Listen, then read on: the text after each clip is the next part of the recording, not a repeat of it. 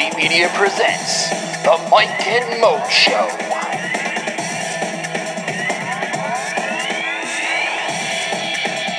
Now, here are your hosts, Mike Calandrillo and Maurice Moten. And welcome to the first ever episode of the Mike and Mo Show. I'm Mike Calandrillo. He is Maurice Moten. Maurice, say hello to everybody out there. Hey everybody. Uh might recognize my voice from Saved by the Balls. That Mhm. was uh Mike's show. So uh, we hit it off pretty well and now we have the Mike and Mo show. Yes, we so, do. uh that's gonna be what what it's gonna be for for the time being for us going forward. We we hope you enjoy the show. We're gonna talk sports, obviously. Uh, a little, maybe a little bit of life experiences. Who knows? Uh, people like to say, "Well, you guys are should just do sports," and I feel like maybe sometimes you need to throw a little bit of life in there because sports is life, isn't it, Mike? Uh, absolutely. Without life, there's no sports. yeah. Um. Yeah. Nice. Nice analogy. Thank you, thank you. but you can. Uh. You can. Uh. Actually check us out on Twitter. Uh. If If you know me by now, you know I'm very active on Twitter. Just a shade under two thousand followers. Woo! that's not a lot. Woo! Not a lot. Just a little bit. You know, I'm a little active. You know, I, I like to talk to people on Twitter and debate and educate people on sports, Mhm. NBA, and NFL matters. But that's that's here nor there. Uh, M O E M O T O N. Of course, uh, Mike. He can tell you what his Twitter handle is. But our show will also have its own Twitter handle. Yes. And that will be uh, Mike Mo Show, just how it sounds is spelled M I K E M O E S H O W. And you can hit us up on Facebook with that uh, show name to be determined. We're still ironing out those kinks, but uh, we'll definitely throw that out there and get you up on. Uh, we'll be up on iTunes as well. That should be coming out every Tuesday, uh, depending on uh, when how quickly iTunes allows us to get it up there. But we're working on some fantastic uh, logo and such. Mo's got a very talented artist that we're working with, so we're gonna have the freshest graphic in the game. I promise you that. And you know, Right. like Mo said, we're just gonna we're gonna keep you updated. We're gonna keep it happening on everything that's going on in the world. You know, maybe a little music, a little entertainment, and but we're always gonna try to link it back to sports because again, we want to keep it real. Want- This is a sports talk show, but we also there's a lot that goes on in our lives that we want to keep you uh, updated to, and we want to hear from you guys. So hit us up on those uh, hit us up on those social media accounts. But Certain things. I, mean, my, my life isn't as interesting as Mike's. Yeah. But um, yeah, right, yeah. So you, you probably hear more about his life than mine. But we won't to get into that right now. yeah, we'll save that for episode two. All right, so we're here to talk trades. Trades that happened, some trades that didn't, trades that should have. But uh, you know, some, some debauchery Yeah. from some teams. Yeah, you, you know. there was a couple of ugly things, a couple like that guy plays in the NBA. There's a couple of those. Yeah, but- that guy's still here. Yeah, like who? Who is that guy? But I think the one that kind of started it off, and the one that was kind of near to where I'm at, at least in Orlando, was Tobias Harris. I mean, uh, when he's kind of the biggest name that's traded the entire, you know, the whole build-up, and he's the name that's sent to Detroit for Ersan Ilyasova and Brandon Jennings, it kind of makes you shake your head and, and think, wow. But it, you know, it's it's an interesting deal at least for for me because I kind of felt the Magic shouldn't have re-signed Tobias in the offseason anyway. I mean, he got a four-year, sixty-four million dollar deal for a guy who's got the potential label, but hasn't really ever put it together for one reason or the other, be it injury or just kind of a lack of uh, I don't know heart. I- He just hasn't hasn't really shown to me that this guy's all about it. I mean, that he was most he was most impressive when he was like, I want to play for the Knicks. That that was the most joy that he showed for the game. And Trust me, the Knicks will take him right now if they could. Trust me. I mean, and I. I hate to down the kid from uh from New York, but uh, what Mike said is absolutely right. I mean, he just he's just not. He's a good player. I wouldn't say great. He, he could be a decent piece to a good team. The Pistons aren't necessarily a good team, but the Pistons needed to dump an expiring contract in Jennings. Mhm. They are already committed to their backcourt. They have a young uh, Pope, Kenwell Pope, uh, Cadavius, Contavious Pope, Pope, KCP. Pope. KCP. We'll go with KCP. I like him. hmm Um, he's uh he's the young shooting guard there, and then you have uh Reggie Jackson, who's Mhm. already on a five-year, eighty million million dollar deal. Yeah. So the only logical thing would be to do is to get rid of the expiring contract and acquire a player who can you know improve improve the look of your team. Now, Tobias Harris has got some injury concerns, some nicks and bruises. Nothing really serious, but he's he has missed time over the last couple of years. So that's something to keep an eye on with the Pistons. Of course, they have Andre Drum- Drummond already there. They have Marcus Morris playing pretty well. who was for a long time considered the less talented Morris brother, but he's Mm. playing well under Stan Van Gundy in Detroit. So we'll see how that works out. Yeah, no, and Stan Van should get something out of him. I mean, I just feel that this was kind of a uh, tread in water kind of a move for the Magic. I mean, you did re-sign this guy. You obviously you traded Redick for him a couple years ago, so you wanted to keep him in the, in the stable because he does have talent. He has a lot of upside. I feel they should have packaged him for a bigger uh, a bigger trade. And I, I put this out on Twitter and I got kind of blasted for it because I was trading away everybody and their mother that played for the Magic that they had drafted. Yeah. Mike. One thing that I will tell you, being the Twitter guy that I am, hmm don't don't listen to tr- to Twitter people. the Twitter Everyone trolls. on Twitter. Everyone on Twitter is a troll. Mhm. Is the smartest person in the world. I shouldn't say that. The Raiders fans are pretty nice to me on Twitter. By. Oh, okay. But um, quick shout out to them. But um, but as far as like being a Twitter GM, I, I I just put my ideas out there, and if you disagree, you disagree. If you if you don't, cool, whatever. Yeah, no, it's it's totally totally sensible. It makes sense. But at least for me, you traded a guy who's getting he was getting paid a lot of money. His salary is going to bounce off Brandon Jennings, but you got Jennings, who's a point guard, who's not going to play over Payton. And if he does, then Nelfred Payton is pretty much shot because what what are you saying to him then that he's not the future point guard? You got Ilyasova, who I heard on the radio is now going to be the starting four. Which what does that say for Aaron Gordon after you know he electrified the world with his dunks? Doesn't necessarily have a jump shot, which in in my world is more important than all those dunks. The game has changed, and the Golden State Warriors have perfected it already. They're way ahead of the curve. But uh, yeah, you, you want a guy who can shoot. Absolutely, it's, it's super important, and I hope for the Magic's sake that they they shed this salary. They should have upwards of forty four million dollars to spend this summer. I don't know where they plan on spending that money. One report came out that says they're going to go all out for uh, Al Horford. I don't know if he's a max player by any stretch of the imagination, especially when you've got Nick Vucevic. Uh, and I know they play two different types of games. Nick is is more of a uh, you know not a banger. He likes to shoot as well, but he's not gonna he's not a great defensive player. Where Al Horford does. But again, you, you just now you've got two kind of log jam positions down in the block, and and now Aaron Gordon's coming off the bench.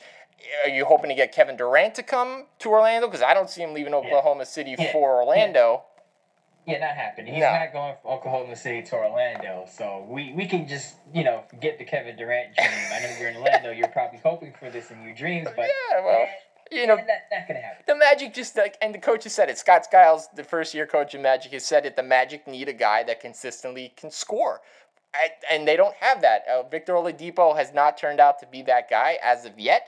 Uh, Fournier, he's streaky. Uh, Mario Hezonja, who was a top five pick, maybe there's just the Magic have too many maybes, and that's why I would have packaged Harris, Payton, Oladipo, and whoever else could have gotten me a major name, a star player, somebody like a Blake Griffin that you could actually hang your hat on that you could, that you can say is going to give me 20 and 20 a night, 25 and 20. You, you mean punch you in the face? Yeah, yeah, yeah, absolutely. My man, when he's not punching people, he's knocking down 14 footers. Yeah, that guy. I shouldn't. Hey, I mean, he apologized. He was sincere about it. But I mean, with the Orlando Magic, they haven't had a real legitimate star since what Dwight Howard. Yeah. So I mean, play, stars leave Orlando. They don't come to Orlando. That's a shame. So the hardest thing about the Orlando Magic and their franchise is they're gonna have to draft very well, and it doesn't seem like they're gonna make the playoffs this year. They're, they're a couple of spots behind the eight spot, hmm and they probably won't leapfrog uh, Detroit or Charlotte. So you're gonna have to look for the draft and probably a early to mid round pick to kind of improve the team somewhere. I don't know if you go power forward if Aaron Gordon and uh, Erskine Silva don't work out, or you go for another position, make a trade. If, if they're, they have options, but they have to be really what they do. Yeah, they got to be careful because last couple years they've been drafting best available. They haven't been drafting by need because they really didn't need Hezonja. They didn't really need Aaron Gordon when they drafted him. They were the best available on the board. Uh, it might just be time to start trading some of these draft picks for people that are that are proven. But again, not my job. Uh, you know, to say who does what, but you know, I hope for the best because it's a beautiful arena, the Amway Arena. So if you ever catch a game, you know, it's uh, get one of those luxury boxes. It's the way to go, if you know what I'm saying. You probably have a lot of elbow because there are a lot of people filling up seats for the game. So, uh, Whoa, you that's that's a low blow. You you will have space to kind of stretch out your legs and arms and kind of just get get real comfortable. But you know, we're, Yeah. we're not gonna we're not gonna take shots at, at attendance. There are a lot of things to do out there. I think you already. I think you did take a shot, but we'll move on from that anyway.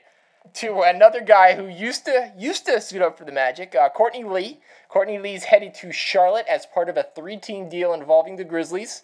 Uh, from Charlotte, the Grizzlies are going to receive a former North Carolina Tar Heel, PJ Hairston, uh, Charlotte's 2018 second rounder, and Brooklyn's 2019 second rounder which the Hornets acquired last summer. From Miami, Memphis gets Chris Birdman Andersen, Miami's second rounder for 2017, which is a top 40 protected, plus Boston's 2019 second rounder, which is a top 55 protected. I- is everybody lost yet? Because I'm totally confused. Yeah, because I'm I'm pretty much I'm pretty much lost. I'm just listening to this. Yeah. um, listening to it for the first time, and it just sounds so confusing.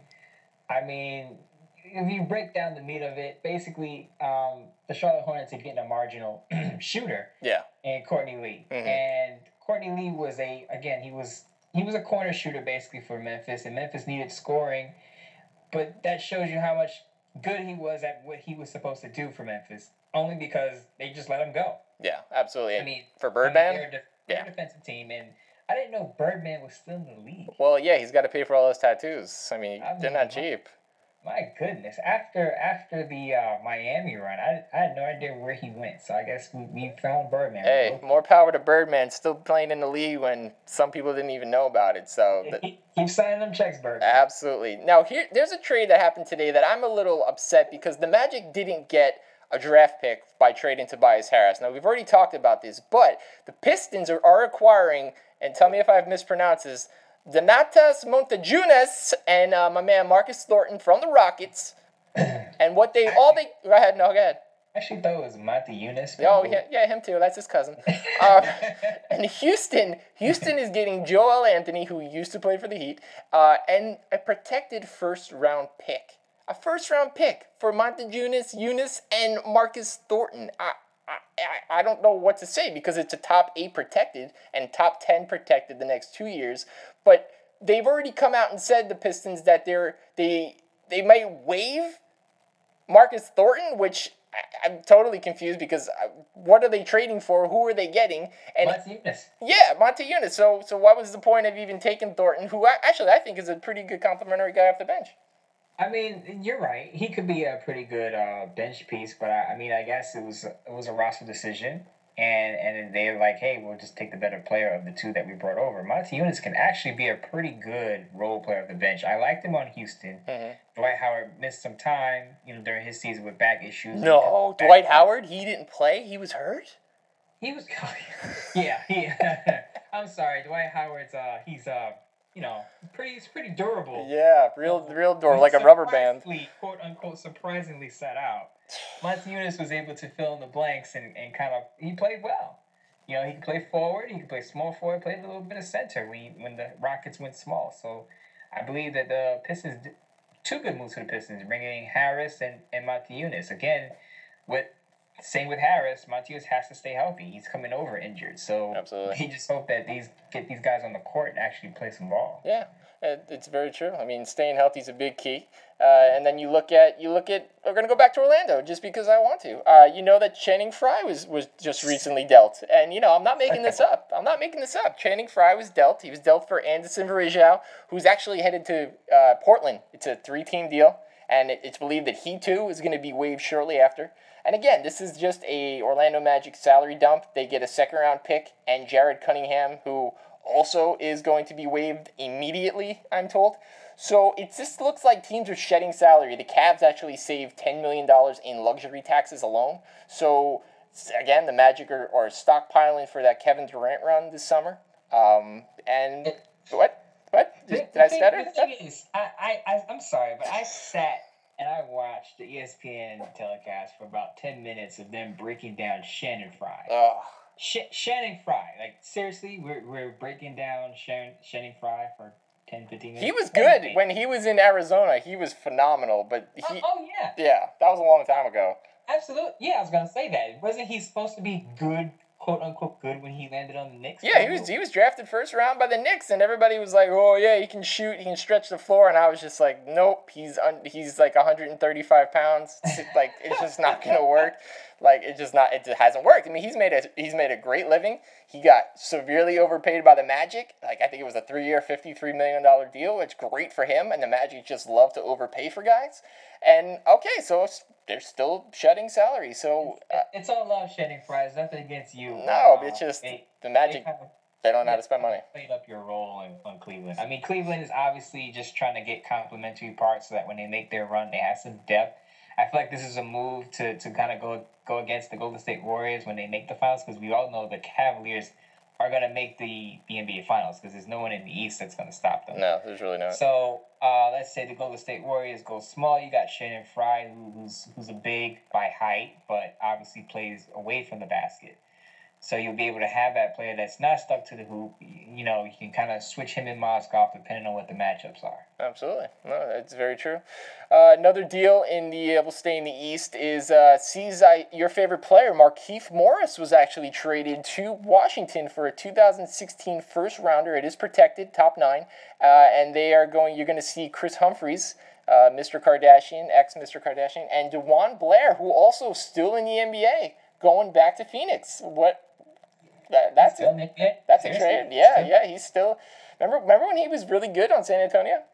I was I was just gonna bring that up. He was actually a really good player at San Antonio, a, really nice power forward. So I mean, Gregg Popovich magic. I don't know uh, what that was, but yeah. he just disappeared. And we knew that. we knew that Markieff was going to get traded after he nearly came to blows with his teammate going on what a week and a half ago, two weeks ago. I mean, this was a trade that everybody saw. So I mean, I guess good for good for Phoenix for getting something for this guy because he's obviously a head case. Yes, talented, but he just destroys locker rooms. He, I mean, once they separated him from his twin brother Marcus, Oh he now plays with the Pistons. God, I can't hear that anymore. I heard that the other day, and I'm just like, dude, you're a professional athlete. If you want to play with your brother, like, get over it at this point. Hey, hey, Mike, do, do you have a twin? Do, do you have a twin that you've been really attached to? Because unless you have a twin, I don't think you can talk about Marcus. Ah. Because twins, technically, I hear this all the time. Twins have a special connection with each other, and once you separate them, it's kind of detrimental to their psyche. You, know, you kind of ruin their, their their aura a little bit. Uh, they should have worked it into their contract that they have to play with each other all the time forever. Otherwise, what is the point anymore? Yeah, well, you know, they they're both on the East Coast now, so hopefully being uh, being able to play each other three four times a year helps with his uh his psychological issues, whatever mental deficiencies he's having away from his brother. So we'll see how that works out. Best of luck with that, Markieff. Uh, moving on to the Thunder, who traded a bunch of guys who were good in college. DJ Augustin and Steve Novak are headed to Denver with two second round picks for Randy Foye.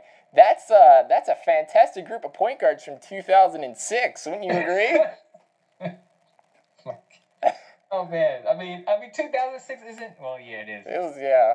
to go, but Do you uh, remember how good Randy Foye was at uh, Villanova? That like, what was it? Uh, the point guard, oh Lowry. Lowry was his backup.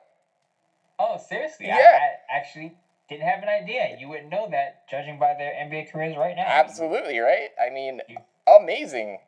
Uh, the, the trade obviously is is very. Uh, it's not something we, we want to go into detail about, No. but we'll say Mhm. this: um, the Thunder basically just acquired a shooting guard, and and the Denver Nuggets just acquired a backup point guard. And that's pretty much all she That, wrote. that, yeah, that's that's pretty much Yeah. where we're going. Teams just swapping their uh, their bench role players Mhm. who will have minimal roles going forward. And we're going to stick with that theme. We're going to continue on with Lance Stephenson being traded to Memphis for Jeff Green and a 2019 first round pick. This just seems like another story is a, a story of guys who could have been and just need a fresh start, I guess. You know, I, I fall for it every year. Every year they say, hey, Jeff Green, this could be his year. He could break out. This this could be his year. Th- This could be his year. And I find that I see that too often. And then, uh, I mean, I don't know how many more trades you saw, but I saw only one more of uh, somebody actually I've ever heard of, and his name is Kirk Hinrich. I mean, it just seems like college point guards of yesteryear are just being traded like pongs from back in the day because he got traded to uh, Atlanta for a second round pick, part of a three team deal with somebody named Justin Holiday and Shelvin Mack and Oh my goodness. Hey, hey, hey, he's going back to Atlanta. And Atlanta traded away Shelvin Mack to the Utah Jazz, I believe. So I Mhm. guess backup role, mentorship, locker room presence type of thing. I mean, that's that's usually the reason why these players get shifted around anyway. It's it's a bunch of contract dumps, locker room type of deals, you know, just kind of boosting up benches. You know, the major moves have done in the offseason at this point, but this seems like a move that Atlanta felt like, okay, we're just going to acquire a backup, and Chicago felt like, okay, we're just going to dump off the salary. I just think it's too bad because this uh, this NBA season has been I don't know underwhelming to say the least, and there could have been moves made like Dwight Howard going somewhere and maybe Blake Griffin, Kevin Love. There could have been guys traded that could have possibly changed a playoff race, but instead everybody's like you said is standings pat. They're going to wait till the summer when the salary cap goes up exponentially and there's some free agents uh, out there that also can help a team but it's kind of just it's kind of just i don't know it seems like this is the norm now for the nba nothing really happens during the season we got to wait to get excited till july which is kind of a shame because it seems like everybody's giving up. We, we're going to play it out with cleveland winning the east and it's either going to be golden state or san antonio to play them in the finals. The thing is with these with the trade deadlines, you gotta understand that well, people have to understand that with expiring contracts, once you acquire a player with an expiring contract, you don't know if that player is gonna stay or not. So you don't number one, you don't want to give up too much, and then number two, it's like, do we do we take in this player and give up something, or do we, you know, gamble on him maybe staying if we make a push? If for teams that are not in the playoff picture, when you acquire a good player, chances are he's not going to stay. I mean, if he had his choice, unless he's going for the money and you have you know a ton of cap space, fine. But if you if a player wants to win and he wants money, then he's not going to stay on a team that be 12th at the moment. So I mean, that's why there's a lack of action at the deadline nowadays. And you have, as you mentioned, the salary cap is going up, so players are looking at their paycheck for for the next year. Well, let's just hope the summertime brings uh, some more excitement. And, uh, you know, I'm sure the draft will be interesting, although, and I don't really want to get into it, the state of college basketball is a whole nother story in itself that the talent is so watered down that a guy like Ben Simmons, who has a lot of talent, who has very little jump shot and doesn't really take over a game, is going to be the by far, hands down, the number one pick. Going anywhere from Philly to the Lakers, it just doesn't matter where he ends up. He's going number one. So I don't know. I think something needs to be done within the next collective bargaining agreement that they need to get rid of this one and done rule. We need to figure out something about expiring contracts and teams tanking because you look at Philadelphia and they drafted Jahlil Okafor with the number what was it? He was number three last year. Three, I believe. And yes. they're already looking to trade him by gauging interest today. And the Lakers have done the same over the past two months uh, with their number two pick and D'Angelo Russell. So out of the top five, you've already got two guys that were drafted that are their teams are quite possibly looking to deal them this summer. How, how is that? That's just bad scouting. It's bad decision making because you've taken guys, you've, you've tried to change the, the entire atmosphere of your team and it's failed already. You're not even going to give them a full season? Thing is, I expect this from the 76ers. I mean, they've Yeah. been they've been flipping and trading picks all along and you know, telling people trust in the process. I know Joel Embiid had injury issues and that's not all on Philly, but to to gouge interest in a guy you just drafted, like No, it's you, ridiculous. you just you just picked him at the end of, at the top of the draft and now you're you're looking for interest in him to even account take phone calls from him just sounds ludicrous because he's base he's the best player on your team. Yes, he had his skirmishes and his his problems off the court, but that's that's a testament to needing veterans in the locker room, which I just spoke about. A lot of teams do when they bring in veterans or 33, 35 year olds into their locker room to kind of coach up the young guys to say, okay, this is how you this is how you be a professional. Mhm. You have the talent, but I'm gonna say this is this is how you handle yourself off the court. Oh, it's just as important. made a Philly should have made a move to do that for Jahlil Okafor, considering his issues this year, and they didn't. And we'll we'll see how it goes. But I mean, I'm sure Jahlil Okafor wouldn't have mind if he were dealt anyway, because who, Oh. wants to play in Philly? Yeah, well, you remember his uh, face when he was taking that photo, uh, introduced with all the other first round picks this year that Philly made, and he looked like he just wanted to get out of town. He was miserable. Yeah. he, I mean, you ever had something on your hands and you just wanted to flick it off because it was disgusting? It's kind of like how he put. Put the 76ers jersey down Such- at, at media day. Oh, such a bad look. I mean, man, you're a, you're a pro. I mean, I know you went from Duke to the Sixers, and that Duke team probably could have beat the Sixers, but that you still can't. You can't. You can't look like that. That's, that's not a good look for anybody. And, and again, this just goes back to my point of teams like the Sixers and teams like the Magic, and teams like the Timberwolves that continually get these high first round picks. They draft these big name big name college or high school players way back when, and they don't pan out because they don't, like you said, have those veteran influences, have those big name coaches that can turn them around. So when is enough enough? Now, now you want to trade those guys right away? No, maybe you need to finally start trading those picks or trading those guys in their second and third year after they don't pan out. And that's my argument with the Magic is you should have packaged some of these guys to get a name player that had some years left on his contract that might actually fall in love with the town and the fans instead of trading, you know, trading a secondary guy like a Channing Frye or trading Tobias Harris who didn't do much for more expiring contracts. it's just a cycle that it bothers me because it, when does it end? It, it, it really doesn't. It, I guess it really depends on the architect of the team. Um, Pat Riley's great at what he does. Oh, yeah. And I admire what he does and how he builds a team. And he, you can see he has a direction, and he doesn't he doesn't overvalue picks. Like he he'll take in a player who can who can play now instead of putting all your hope into into an unknown out of college. Mm-hmm. Because obviously, I mean, it's easy to spot great talent. Sometimes you can get fooled. You know, it happens. Uh, Jonny Flynn is one, but um, you you can get fooled. You know, at the top of the draft, even if so, you have to be able to bring in veteran veterans who've proven themselves to take you to that next level. And some teams just haven't figured figured it out, and the Sixers definitely haven't figured it out yet. No, they haven't. And let's hope for the good people of Philadelphia that one day they do. Otherwise, I mean, the Eagles are in a bad situation. The Phillies, oh my goodness. And I don't know who plays hockey, but it's just not a good look. I know it's the Flyers. I'm just kidding. But it's, I feel for the town of Philly. My best buddy's from Philly, and it's a, it's a beloved sports town. And at one time, all those teams were good. But man, it's just rough right now. So, uh, yeah, they're just. I mean, especially in basketball, but if you look at it, I don't even know if Philly. I mean, there's a draft lottery, so you don't even know if Philly's going to be the first, you know, first pick this year. So they may not get Ben Simmons.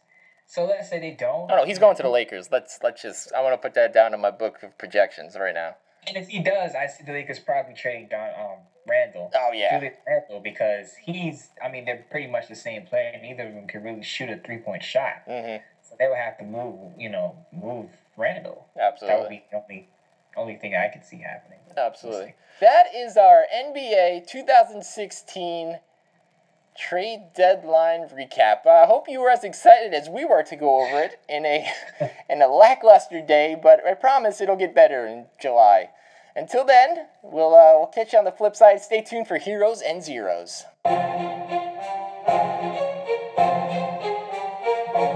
Heroes and Zeros.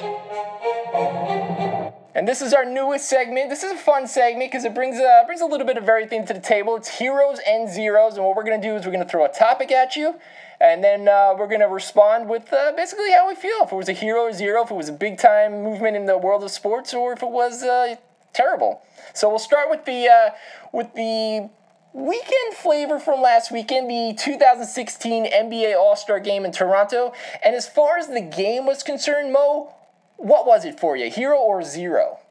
I would have to say zero. Yeah. I mean, these All Star games have continuously just gone down the tank where it's just become less competitive. Obviously, people want to see competition. I mean, if you like to see flash, NBA Jam type of stuff, dunks and three pointers, then it's for you. But for me, it has to be a zero.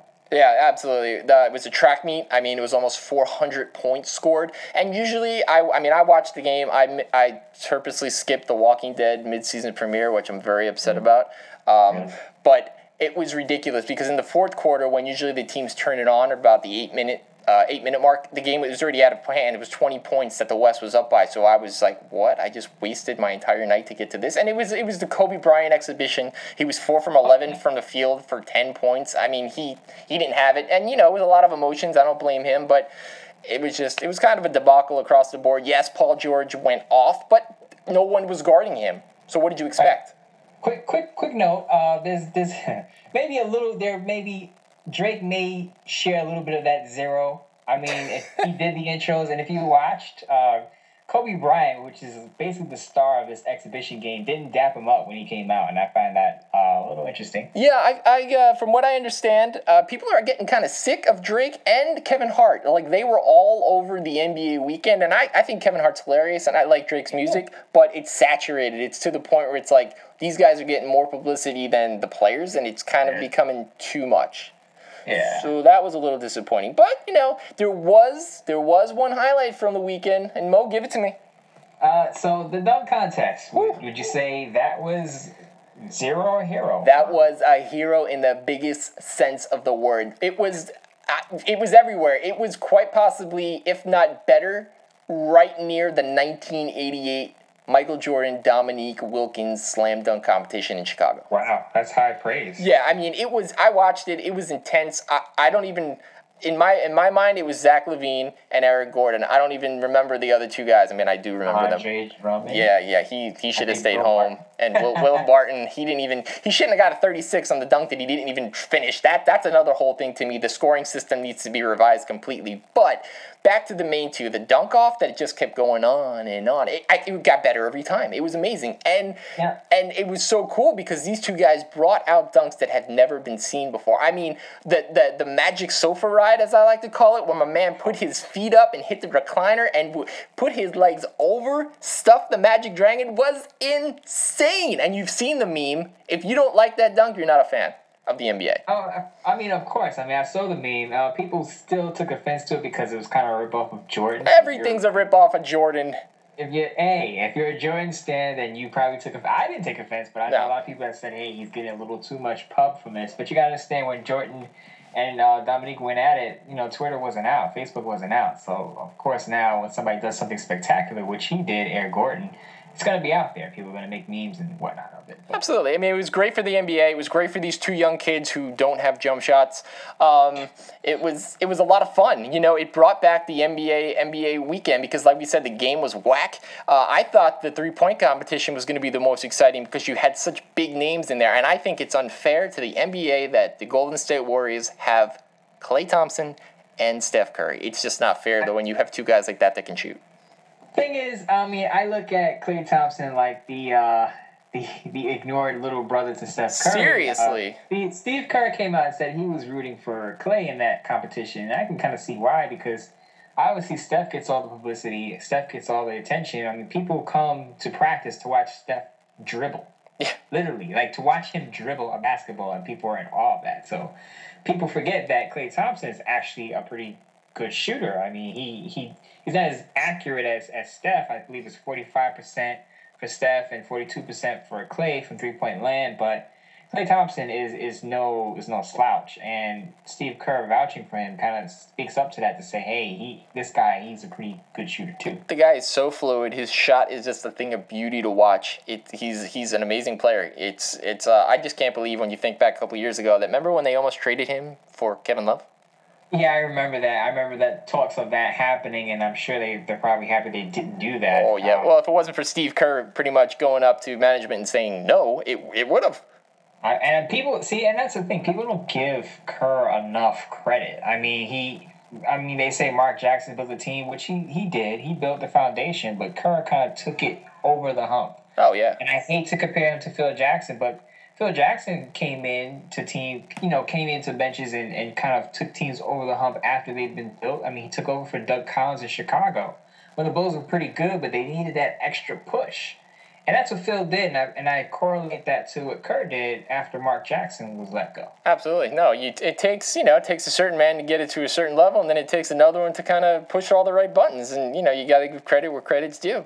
I mean, you know, you look around the NBA, and, and there was something that I, that I really read, and obviously it, it came and went, and Carmelo didn't get traded, and he never really was going to because he has that trade kicker.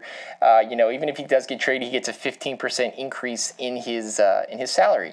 Now, by Carmelo saying that he's staying in New York, and w- and would not essentially take a trade to let's say Cleveland where he was rumored. What does that make him, Mo? In your book? Uh, I mean, uh, it makes him a zero.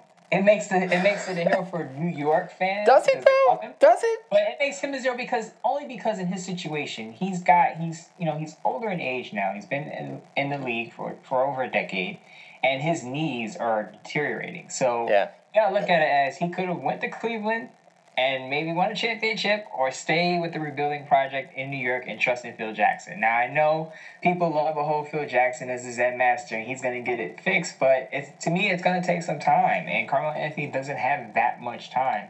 He missed a lot of the season last year with an injury, and he, you know, he started off slow this year with his with his jump shot, and he he's missed some games leading up to the All Star weekend. So you gotta look at Melo and say, I guess he's he's. I mean, at least he's loyal. Yeah, no, he he always, he really is. Uh, you know, he he obviously he was born in New York. He loves the city of New York. He's loyal to it. He's got Porzingis now, so he's got a guy who he can you know he can defer to, a guy who people want to play with. I mean, if you listen to. Uh, Westbrook, Russell Westbrook, and you listen to Durant, this is a kid that they're all very impressed with. But again, if you're the Knicks and you're Carmelo, are you going to wait till this summer to see if Mike Conley comes? Are you going to wait till next summer when Russell Westbrook maybe comes. There's just too many if, whens, buts. And yes, Carmelo keeps saying, I want another superstar. But the Knicks don't really have the assets to trade, and they do have $19 million this year, so you could get somebody in the summer to pair up.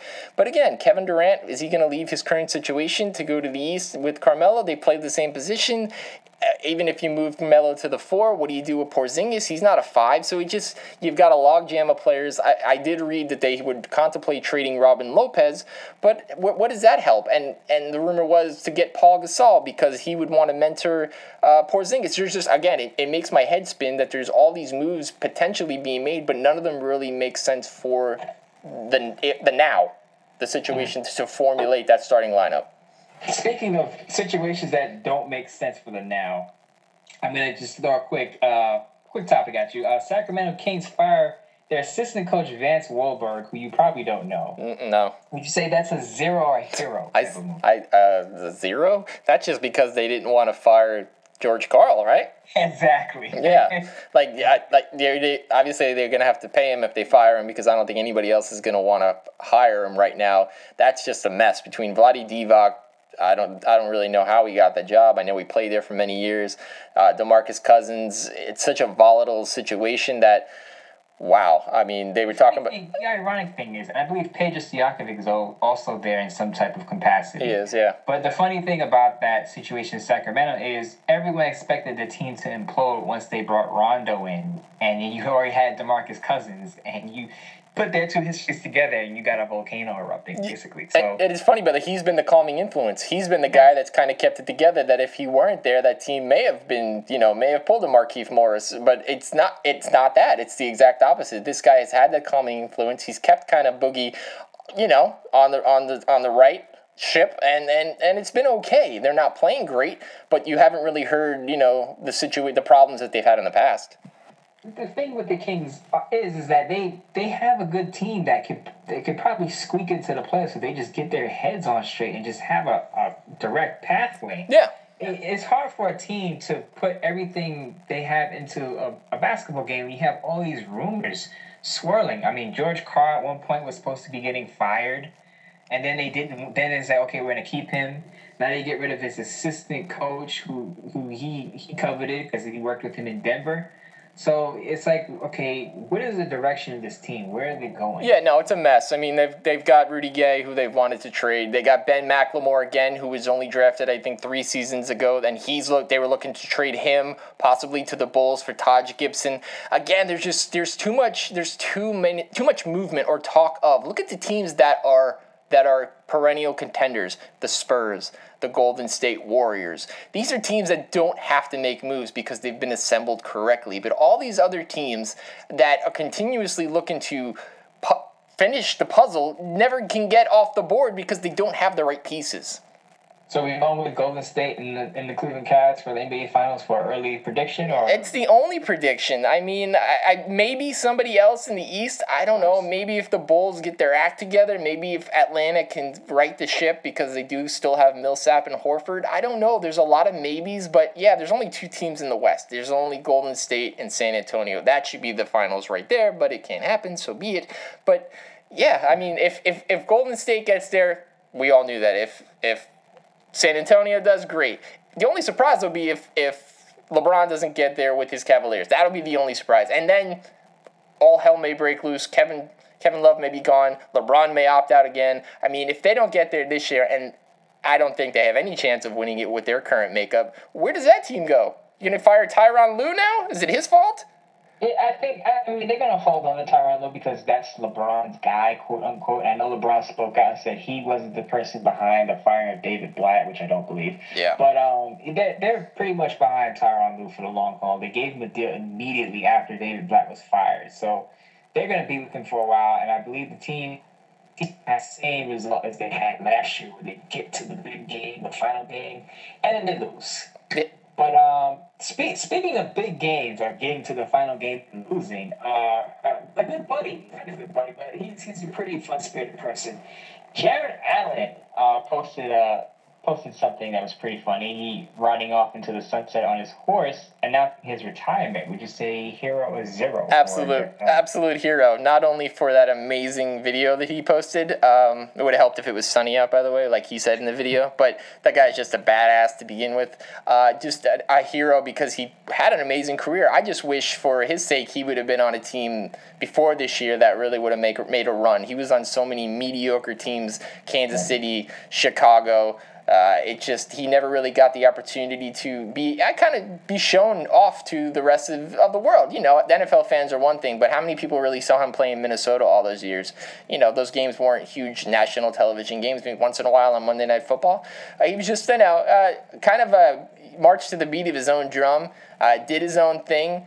Uh, supposedly, from what everything we read, a fantastic teammate, uh, just a good guy, and uh, you know what? He'll be missed. And uh, you know, obviously Carolina's they've got the pieces to kind of make up for for his retirement. But I'm sure you know losing a guy like that, will you know, it'll be it'll take effect. I mean, I'm happy for him. He, he ended up at the, in the right place at the right time. As you say, he played for a bunch of mediocre teams from Kansas City to Minnesota to Chicago. And to get traded midseason from Chicago to Carolina and to go to the actual big game, because a lot of players put a lot of blood, sweat, and tears into this game and they don't make it to the big game. So for him to make it and actually be able to play, and remember, he fought off a, a foot injury, a serious foot injury Oh, to yeah. play. Yeah. So for, for him to overcome all that and play, I you know he rides off to the sunset. It would be good if he had won the game. Yeah. So I mean, I wouldn't have boarded. A, maybe he he kind of rides a tricycle off into the sunset. Oh, kind of stop off into the sunset because it wasn't a win. But he hey he got to the big game, and I think he's actually going to be in the Hall of Fame because um there are only two players ahead of him on the all-time sacks department that that are not in the Hall of Fame, and Jason Taylor and Kevin Greene. But I think Jared, Jared Allen makes it. Yeah, he's consistency, man. Consistency in the NFL, you know, or in any sport or in life is just it's the it's the key to greatness, and it's it's just uh, he showed that for many many years he was a very you know was a guy you could depend on, a very consistent player. But we're gonna move on to uh, the team that did win the Super Bowl, uh, a team that I was rooting for for various reasons, not because they're my favorite team, but because John Elway. We've been over this. Uh, Brock Osweiler, he could be the heir apparent to Peyton Manning, but uh, there's a lot of uncertainty right now surrounding the Denver Broncos organization. You know, we all know what's going on with Peyton uh, in that situation, and we understand that they're waiting for him to make a move as far as what he's going to do next year. But the way the Denver Broncos are treating Brock Osweiler is a what? I would say it's zero. Yeah. Because I mean, you're you're putting him on the back burner for a, a going to be forty year old quarterback. I mean, even if Peyton says I'm going to play another season, are you really choosing that over a younger Brock Osweiler, who, by the way, went five and two and beat a New England, an undefeated New England Patriots team during the season, while Peyton sat on the sidelines. So- Absolutely. I mean, I think it's I think it's a little foolish. I understand that they want to talk to you know the Super Bowl MVP Von Miller first, but this is a guy who's like you said, five and two. He he's set three and a half years behind Peyton, so you have to know as an organization what he is capable of. I mean, he, is going to want to get paid. He's you know we're not talking crazy money, but he's certainly going to want to get what Nick Foles got from the Rams last year when he got a two-year, twenty-four and a half million dollar deal, uh, thirteen million guaranteed. He's definitely going to want to get that. And there's not great free agents on the market this year. I mean, Kaepernick hasn't been cut. Foles hasn't been cut. You've got the likes of, of Ryan Fitzpatrick, but there's not a lot of names out there, so somebody's going to overpay Osweiler. Maybe maybe Washington because they certainly have cut down uh, their talks with Kirk Cousins. I actually believe that's gonna pick back up at a certain time. Maybe maybe deals went south for a moment, but if you're if you're looking at a place for Brock Osweiler to go, I would I would keep an eye on Cleveland. Uh, very much because they they got Hue Jackson there now. Hue Jackson did a great job with Andy Dalton. Uh, last couple of seasons, he pumped his game up pretty well. So I believe if Osweiler winds up in Cleveland, it could be a good fit for him with that new regime over there. It could, and you know, if he gets uh, Josh Gordon back, who hopefully you know can straighten everything out and, and uh, you know can get back to his stellar on-field career, that would that would be awesome. Uh, what I did hear is that a backup plan for Denver could be RG three, which makes no sense to me because that is just not the type of offense that uh, that Gary Kubiak runs. He's he's not a pocket passer, and more than that, I don't even care if he's a pocket passer or not. The guy just can't stay healthy, so he can't be a number one option. Uh, it's, it's, it's interesting because you're hearing a lot of things from Denver, and you really don't know at this point what they're going to settle on. I, obviously, I ultimately believe they're going to settle on Osweiler, but I guess they're like, hey, if even if we if we can't get him, or we you know we, even if we do sign him, we, we want a backup plan. And you're also hearing they have draft interest in Carson Wentz and and also Dak Prescott. So we'll see how that goes. Dak Prescott is more of a dual threat QB. Carson Wentz more of a pocket passer, but Carson um, Carson Wentz has also played at North Dakota State. So Yeah. Now, he hasn't played against top ranked, you know, competition. Yeah, there's nobody coming out in the NFL draft this year that's that's a Jameis Winston or a Marcus Mariota. These are not guys that are going to take over the team and you know win you many games. It's just not. It's just not. I mean, it could anything can happen, but. Carson Wentz, who probably has the most prototypical type of uh, NFL ready game, like you said, North Dakota State. You actually see Peyton Manning playing the Rams in Los Angeles if if he comes back Yeah. and Denver says no. Yeah, I could because you know the guy. He's got a little bit of an ego. I mean, he's rightfully so. He's been to four Super Bowls. He's won two. It's L.A. Uh, he can he can make even he can open up a, a couple more dozen Papa Johns in L.A. and make a whole lot more money. I mean, Directv, the headquarters is right there. The guy's an actor now, it seems, and you And know. it makes everything better, doesn't it? Uh, yeah, somewhat. Uh, for a guy that lived there for six years, LA is a Such a beautiful. homer. Yeah, it's a beautiful place. I have a love hate relationship with the city, but uh, when you're Peyton Manning, I'm sure it would be amazing. Uh, but that team is still that team is still going to be very poor uh, unless they get some serious offensive weapons that aren't named Todd Gurley.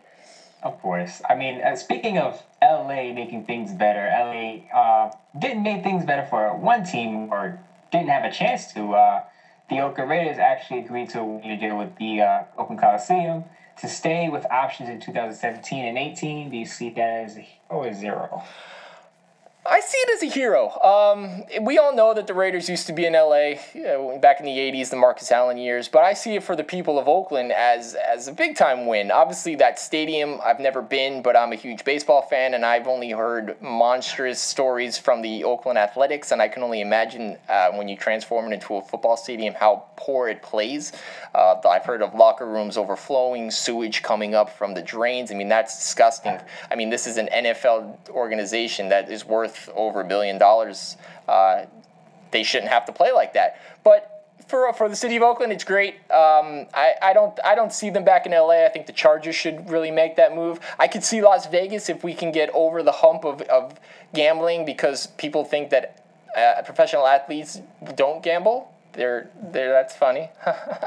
Um, but, yeah. I mean, if you look at it with Vegas, I mean, people people stigmatize Vegas as saying, "Oh, that's that's gamble central," but gambling is not everywhere, and the NFL just needs to get over it. You know, gambling does happen. They have their odds around FanDuel and DraftKings, so why not a team in Vegas? yeah. But in the heart of hearts, I would like to see the Oakland Raiders stay in Oakland. It, it, it could happen. It, it may not happen because uh, Mark Davis, the owner, pointed out that the Oakland Athletics team is actually kind of like a, a fork in the road for them because they have a 10 year lease there. And the Raiders basically want their own state. They want their own field. I mean, I'm tired of watching the Raiders and watching them play on a baseball field. No offense to the A's, Yeah, but yeah. Raiders need their own space. No, they do. It's very true. The, the days of baseball and football stadiums being conjoined and, and teams sharing and, and football teams playing on infield dirt, it just doesn't work. It's not safe. Um, it, it, it looks stupid. And it's, Right. you know, it's just, yeah, we're since 2016. Everybody should, you know, have their own stadium. And unfortunately, yeah, the city of Oakland's going to have to fork over some money or, or the Davis family's going to have to go in their pockets and, and figure out a way because this team is, is one of the NFL's great organizations and it needs to be treated as so. And their fans deserve something brand new, fresh. I mean, their fans have been there through, th- through thick and thin. They're in the black hole cheering their team on. Absolutely. Some losing seasons, some horrible seasons. And you know what? This is a team on, on the up and up. I mean, you've got you've got some studs. Uh, you know, you, it's time to invest in the club. I mean, you know, you've got the probably the sweetest uniforms in the NFL, and so you know, put them on a field that they, they, they deserve to play on. Problem is, uh, Mark Davis is not exactly lined with cash as most of the other NFL owners. So he, he you know, typically he's gonna not typically, but he's gonna need a lot of help Yeah. financing a new stadium and getting that done. That's very true. Let's uh, let's finish this off with a note of, uh, of warning to uh, to everyone that goes out to a nightclub and decides that they want to pop off. As you've all heard by now, Buffalo Bills running back Shady McCoy is allegedly to have been involved in an altercation where two off-duty Philadelphia police officers were critically injured. Uh, one has a fractured skull, multiple fractured ribs. What is this? And I don't even know if I have to ask. What does this make Shady McCoy? Probably a negative twenty. I'm joking. Yeah, yeah. Probably, he- obviously he's a zero for that. I mean, the guy, he's he's a franchise. He was a franchise player for the Philadelphia Eagles. Chip Kelly traded him over to, to the Buffalo Bills, and people were like, "What? What, what are you doing?" Mm-hmm. And now Chip Kelly's probably holding up his arm saying, "Well, this, Told you so. Told, exactly. I told you so. Yep. This is why I let him go." Yep. I mean, we can never foresee what a player's going to do off the field, but obviously it looks bad on McCoy's part to, to go to Buffalo to get into trouble because the Buffalo Bills, they weren't a great team, but they had something going with their backfield. They had the ground and pound going with Rex Ryan. Karlos Williams came in to pair with LeSean McCoy, and they had a really nice duo going on. And for him to get in trouble and to put himself in this pos- position, predicament, it, it's just, it's a fat zero. And there's nothing good to say about it, really. No, this is the same guy that had an all-female sleepover last year at his Buffalo area mansion, and he had his boys sending out legally binding flyers and waivers for women to sign. That I mean, there's something off. Uh, Very, it was very Floyd Mayweather-ish. yeah, it's a little, it's super creepy, and uh, somebody needs to get a hold of this guy and just be like, "You're gonna ruin your career." I mean, maybe it's not that important to you at this this point that you you got paid, you're doing your thing, but you just you just look like you just look like a guy who's looking for trouble. I mean, as it is, running backs have a short career span. So if he if he's gonna be off the field for an extended amount of time, then you gotta question what's you know what's next for him.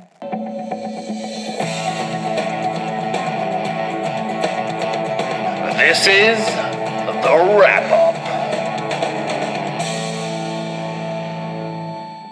Here we are. This is a little fun segment. Ma, Mo and I have put our heads together and come up with. It's called the wrap up.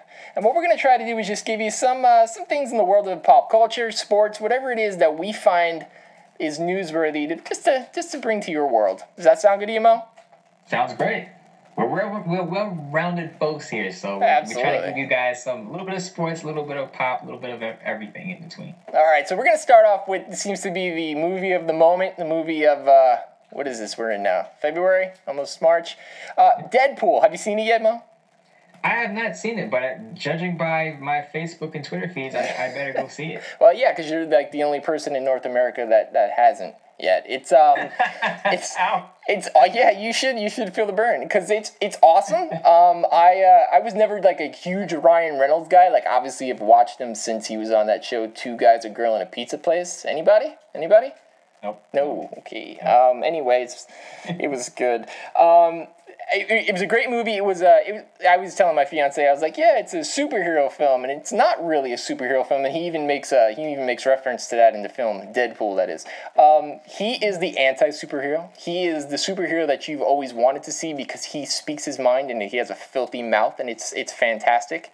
Um, it's also it's yeah, it's also kind of a date movie, which is kind of cool as well. So you kind of get a little bit of everything. My fiance didn't think she was gonna like it, and it turned out she loved it. So either If, if women like it and aren't that much into comics, I don't know if your fiance is into it that much, but if women like it, then it's gotta be a go see then. yeah, I mean, I mean, I'm sure they like looking at Ryan Reynolds, which doesn't hurt. But no, more than that, it's funny. I mean, and it's it's it is kind of gory. I mean, let's just be let's just be honest. Call it it is what it is. But and again, Ryan Reynolds.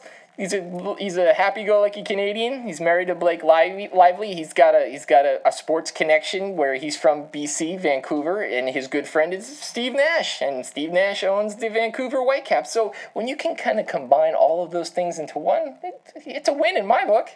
Yeah, so I guess I know what I'm doing over the you know in the coming days. Yeah. Or else might say I'm a loser. for Well, you, not not a loser, just uh, entertainment deficiency that you currently have. So, the other thing that, that I read today is my boy, and we, uh, if you know me, you know me from my music days, you know me from writing things on uh, the Push Playbook on Mentality Media. I have a bit of a man crush on Justin Timberlake, and I'm not afraid to share that with anyone.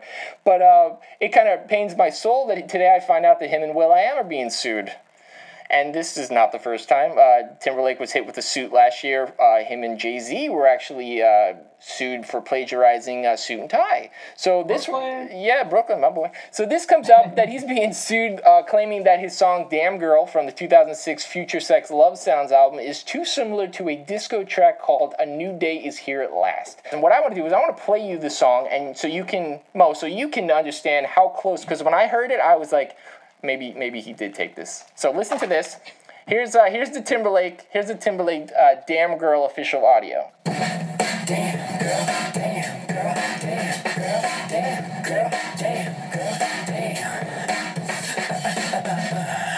All right, so obviously you got that it's called "Damn Girl," right? Mhm. Okay, okay. Now here's the J.C. Davis "A New Day" uh, from 19, I believe it was 1969.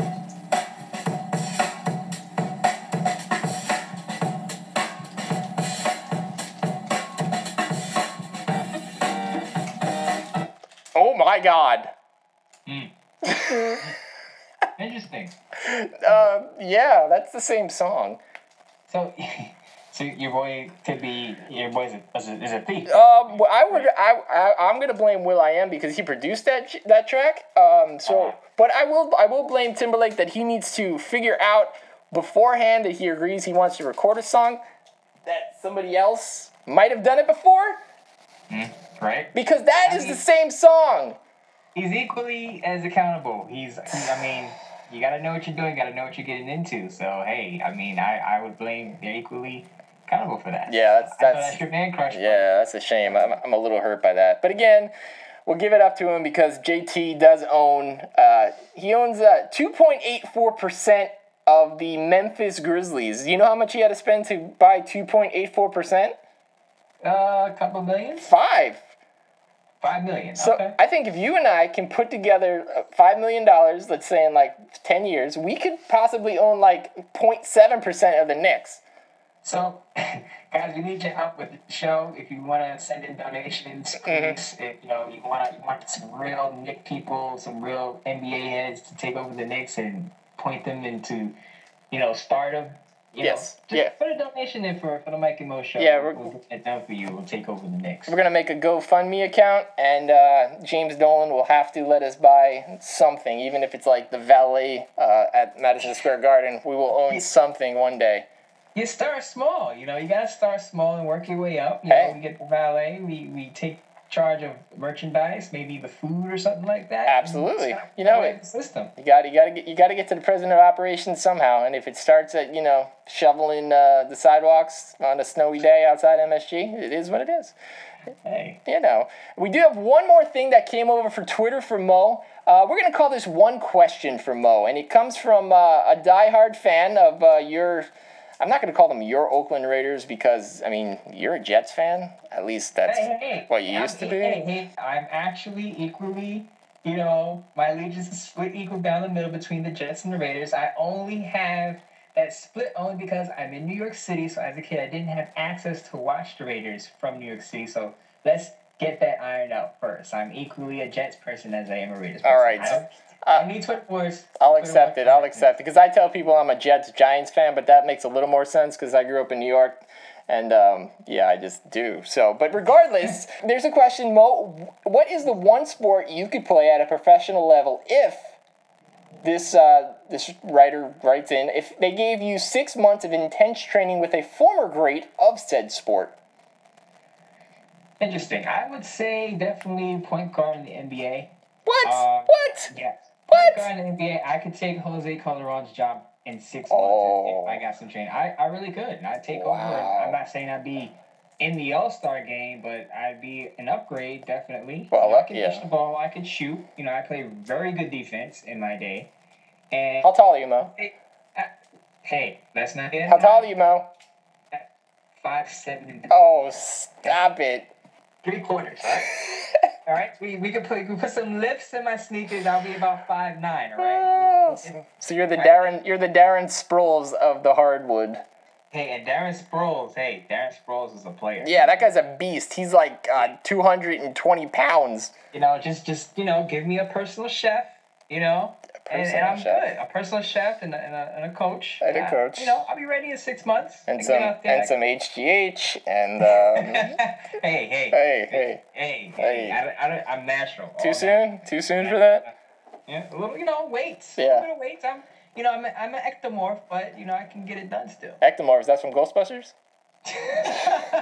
Mike has a uh, Mike. Hey, because Mike is a giant, by the way. Mike is what? I'm huge. I'm actually six foot one. Okay, first of all, so yeah, there's that. Yeah, well, see, see, Mo doesn't realize this because we haven't stood next to each other yet. But yeah, I'm six one. I may only be 177 pounds, but I'm six one. Yeah.